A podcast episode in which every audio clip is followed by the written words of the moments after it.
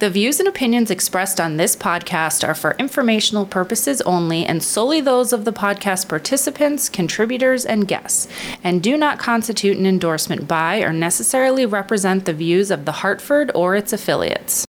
You're listening to the Small Biz Ahead podcast, brought to you by The Hartford.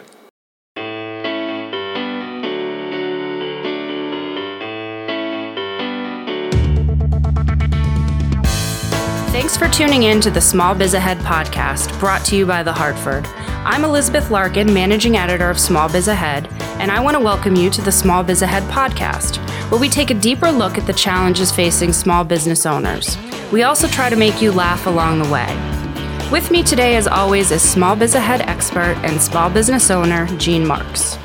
Okay, so welcome back. We have asked our small business community, and you can participate with the hashtag SBA podcast to submit questions. And today's, I think, are today's are tough. Like we might, we might actually stump oh, today. Oh, please go this on. might, this might get you. Okay, question one. This is a toughie, and it's from someone from Connecticut, which Someone I'm from very excited about. This is from Hugh in Connecticut. Okay. Quote, I run a contracting business and have become very successful on my own. I've been running this business for about six years now. I do home renovations such as finishing basements, redoing kitchens, and building decks. Wait, hold on. I got to write Hugh's contact information down. I'm looking for a contractor. but I've also moved into government contract jobs hmm. such as helping to build highways with a backhoe that I own. My problem is that I only have one employee. It's taken me several years to train him, and now he is starting to work for other contractors. I can't expand my business if I'm not able to hire other people, but in my line of work, it's difficult for me to find competent workers Yes, that I can is. depend on yes, it is. and who are mature enough to stick with me for their entire career. It's also usually easier for me to just do the job myself. I'm sure that sounds very familiar to a mm-hmm. lot of business owners. Instead of, instead of hiring a novice worker, it's easier for me to do the job on my own. Because I'm able to work eight times faster. Do I need to hire new employees to expand my business? And if so, how? So there's a lot to unpack in this question. I feel like this is a real conundrum and a, a great question, and we Yep. haven't really touched on this before. No. So, from my perspective, I'm wondering why it's hard to find good employees. Are, are you saying that they're bad because, like, typical, like they're not showing up on time, they're calling out sick, um, they're just not doing a good job? Well, I first of all, I'd say something. Listen, when I travel around the country and I talk to business owners and um, and people in the small business community and mid-sized market companies, that's like the number one problem in many states Hiring around. people. Yeah, it's finding people, skilled workers. It's an Yeah. issue. You know, it is a big issue. So, the issue that he's facing does not surprise me. It, it's huge. Hmm. And the other thing I'm wondering are they just bad workers or do they just not have the skills? So he has to take so much time out of his time to train them and then he trains them and then they leave. I feel like in, a, in an industry like construction, you're not going to hire a full time employee because you don't have steady business, I'm assuming. Well, um, it's at, the answer is actually easier than you think. Okay. Um, and the answer is um, for it's Hugh, right, from Yes. Connecticut. So um, Hugh has got to um, look himself in the mirror and decide um, what kind of a business owner or manager he is. Um, Hugh, are you a are, are you a technical person? Are you the contractor person, or are you a salesperson? because um, in the end that's going to dis- determine what you know how you're going to grow your business my business just to let you know you know i have 10 people in my company and um, back in the day this was like 15 years ago it was just me and my dad and my dad was selling the work and i was doing the work. And ultimately my dad unfortunately passed away so it was just me like doing the work. And um, you know because i was doing the work and more work was coming in just through you know referrals it's just sort of natural whatever um, i i made the decision to hire somebody uh, to do the work for me.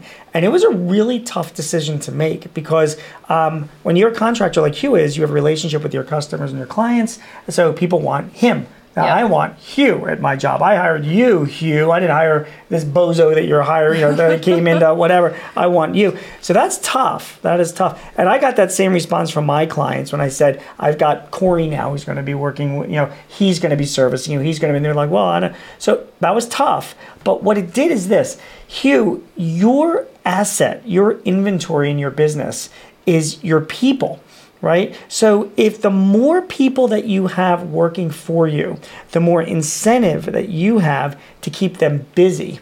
So gets back to the original thing I asked you to look at yourself. If you're a salesperson, then your job will not be contracting anymore. It will not be going out to customers and doing estimates. It will not be hammering nails into walls. Using the Your- backhoe. your job will be selling new jobs. That's And- now your job. Your job will be keeping those people busy all the time. And one thing I just want to say, Elizabeth, is that um, I didn't really start to make money at my business until I started hiring people. There's- Really? There's only 40 hours uh, in a week, and I'm charging 150 bucks an hour. And I'm not saying I was busy for all those 40 hours because there's other stuff that gets in the way. So you can do the math. You make a living that way, that's fine. But now, think about it this way. Now I've got 10 people in my company, and we bill out at 150 bucks an hour. And each of those people are doing anywhere from 30 to 50 hours per week. You can do the math there Yep. A lot more money than if it's just you doing it yourself. So if you want to grow your business, yes, there's risks. So welcome to the world of owning your own business. But if you're a salesperson, if you're a salesperson, you've got a great technical background. You know, Hugh knows what he's doing. He should be able to sell his service better than I could sell his services. Um, he can make a lot more money. You can, Hugh, um, if you if, if you devote yourself to just bringing in work and then having the self confidence um, to hand that work off to other people to do it for you. I promise you, there's going to be heartache. Some customers are going to be unhappy because of it. There's going to be screw ups. That happens to me all the time. There's screw ups on jobs, just whatever. The idea, the, the whole goal is for you to minimize them. So it'll be a cost to your business, but hopefully the work that you're bringing in will supersede what those costs are. I, I feel like also just getting government contracts, that takes a huge amount of time. Sure. Like that's a ton of work. So Yeah. it's really hard to get the government contract and then also execute it yourself. Of course, it's a it's a full time job applying for more contracts and then doing the paperwork and the reporting and and all. And we talked to this in an earlier podcast about you know outsourcing payroll or whatever. You know, the smartest business owners I know they focus on growing their business. In the end, everybody talks about this growing, growing, growing their business. They're selling. Okay, Yeah. they focus on sales. I mean, that's what they do. They're sales and marketing people. And then when jobs come in, like a government job or a government bid, you know, they've got a guy. And when I say guy, I mean a man or whatever. They got somebody Yeah. who's going to do that process for them. They're not going to sit there and spend all night filling out the forms. They got. They're out there looking for more work. You know. And then if Hugh has got a couple of people working for him that's on his payroll. Trust me, Hugh has got all the incentive in the world now Yep. um, to be running around looking for work. So you think he should find people, hire them, put them on the payroll, full time employees? It's you know it's funny. It's like the chicken or the egg thing is what it is. You know what I have learned is that if Hugh has the capital, and it will take capital to bring you know one or two people on board as employees that are working for him that have certain specialties. Now he's added an arsenal to his business. He's got weapons at his disposal. He's got people that have his skills. Right now, Hugh's job is to sell those people, Yep. get them out there working. Sell their time. Sell Yeah. their time or a product. Right. Now that might not take, you know, it's not going to happen overnight, which gets back to capital. So if you can invest in somebody that there's at least enough revenues coming in and um, he's got some money in the bank and so that you can get somebody, give it 60, 90, 120 days. If Hugh is good as a salesperson, and by the way, the world is looking for technical salespeople. You know, when Yep. Hugh goes to contracting opportunities, the people he's selling to want to talk to him because he's the owner of the business. He knows what he's talking about. But believe me, particularly your new customers, they're not going to expect you to be doing the work. I mean, that's, you know, that's just, you know, they get it. They'll get it. Yeah. That, you know, you've got a team of guys that will do the work. You'll be involved and you're the boss, but you're handing the work off Buck to a stops team to with do. you. Yep. So, do you have any advice? Actually, I think SBA, we have a ton of advice on this for really managing employees. So, if you are having a problem finding good employees, Mm. first of all, bringing them on full time and giving them a steady paycheck is gonna really risk. Mm-hmm. make a difference. It's a huge risk Yep. for you, but I think you know if I'm working part time for someone, I'm not as invested. I mean, I'm still personally going to do a jo- good job, but I know a lot of people are just not as invested. They're kind of looking for another job. But if you're giving someone full time work, they're going to be more invested. They're going to do a better job for Yep. you. They're going to learn more quickly. And we have a ton of information on Small Biz Ahead about managing employees, about getting them to show up on time, if they keep calling out sick, if they don't seem that motivated. I mean, we have just a team of writers who researches this and has come up with some great tips for this. So I'm going to link to all of those in the show notes because I think they'd be really helpful for Hugh and even people who already have employees. I mean, you can always brush up on this. Managing employees, I think, is the most important thing you do as a small business It owner. is one bit of advice when you're bringing new people on, and this gets back to Hugh's. Like, oh, I don't know this. I mean, remember when you when you hire a new employee, it could kill you. I mean, if you're a small business and you make the wrong hire, and like the person doesn't work out, and you're like back to square Yep. one, and it, it, it's really brutal. Um, so one thing I've learned from some clients is um, you don't you know you don't, you don't have to fully commit. Um, you could bring somebody on as a contractor for 90 days Temp to perm. temp to perm. So you're not bringing them, you're not providing them health insurance yet. You're not, but you have an agreement with them that says things are working out after 90 days. We're going to bring you on as an employee. Yeah. You get the benefits, you get the whatever. Um, but if things aren't working out after 90 days, we agree that we'll just part ways amicably, and that and that that's what we'll covers you and i think employees are fine with that i mean i remember back in my right after i graduated from college a lot of the companies that my friends and i were applying at and working for were you know the first 90 days you didn't get health insurance you Right. didn't get vacation time That's right. like it was kind of a trial period um, it's only really large corporations usually are like a really successful small business like an agency or something Right. that automatically gives people health insurance, Right. everything in Right. the beginning. A lot of times that's on you for the first. because they can 90 days. absorb it, and you know if the person doesn't work out, they can absorb they can absorb that Yeah. loss. But for a firm like Hugh's, so small, um, it's a much bigger risk. So temp to perm type of thing is uh, Yeah. it, it- that, that it's a really good sort of middle ground to reach. Definitely the way to go. Yep. All right, we're going to hear from our sponsor, and we'll be right back with question two. The Small Biz Ahead podcast is brought to you by the Business Owner's Playbook. Whether you're a seasoned small business owner or just starting out, the Business Owner's Playbook is your go to destination for how to run your business. From business plan templates to advice on managing employees, the Business Owner's Playbook features up to date, sound advice on running your business. Okay, question two is from Lorna, who owns a scrapbooking store. She doesn't tell us where she's from. Scrapbooking store. Scrapbooking store. Okay. Lorna says, I'm a sole proprietor who is ready to hire my first employee. I was going to Upwork to find a virtual assistant to take care of all the little tasks that I just don't have time to do. Okay. But I have a nephew who is out of work. We know where this is oh, going. Oh, boy. and needs something part time. I don't know him well enough to say whether he'd be a good for this or not, but I know I could pay him less than an outside freelancer. What do you think? So my initial thought is do not do it. But Gene might disagree.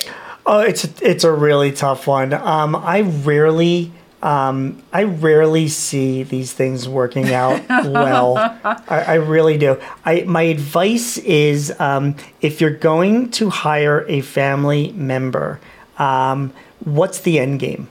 Is what you want to think about. So you think to yourself, if things don't work out, is this the kind of family member that I can amicably part with? Is this family member's spouse or other family Or or, whatever.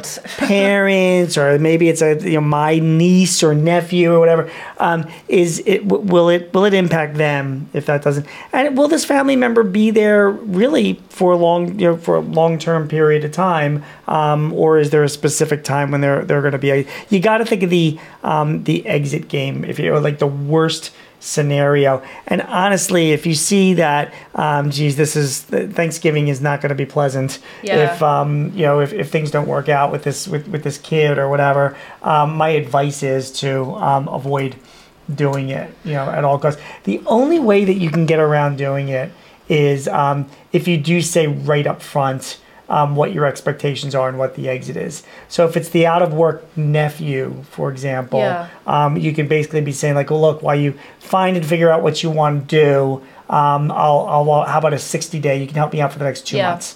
So there's an actual end date that's set.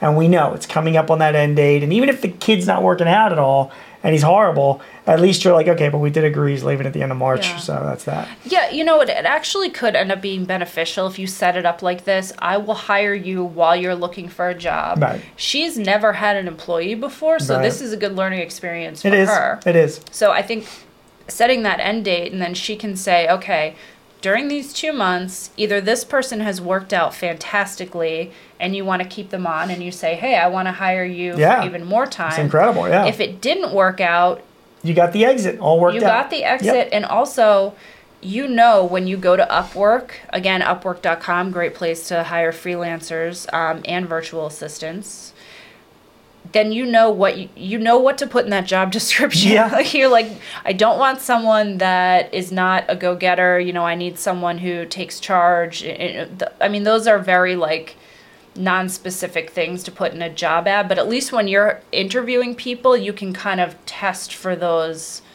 for those. And we'll, we'll talk way more about interviewing soon hmm. because i think a way the way a lot of people interview isn't very good. And mm. like you said it's so important for small businesses to get it right on the first try. Right. so this might actually end up working out.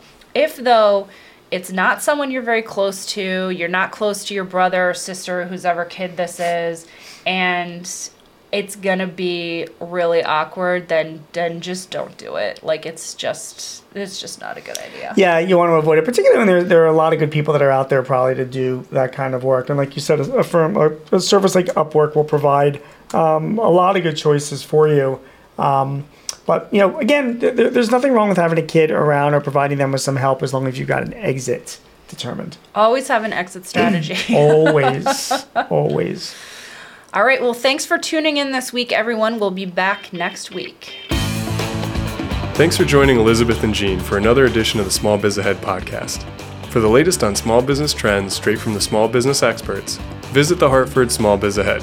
We've got articles, how to's, and videos to help you run your business more efficiently. Check us out at smallbizahead.com.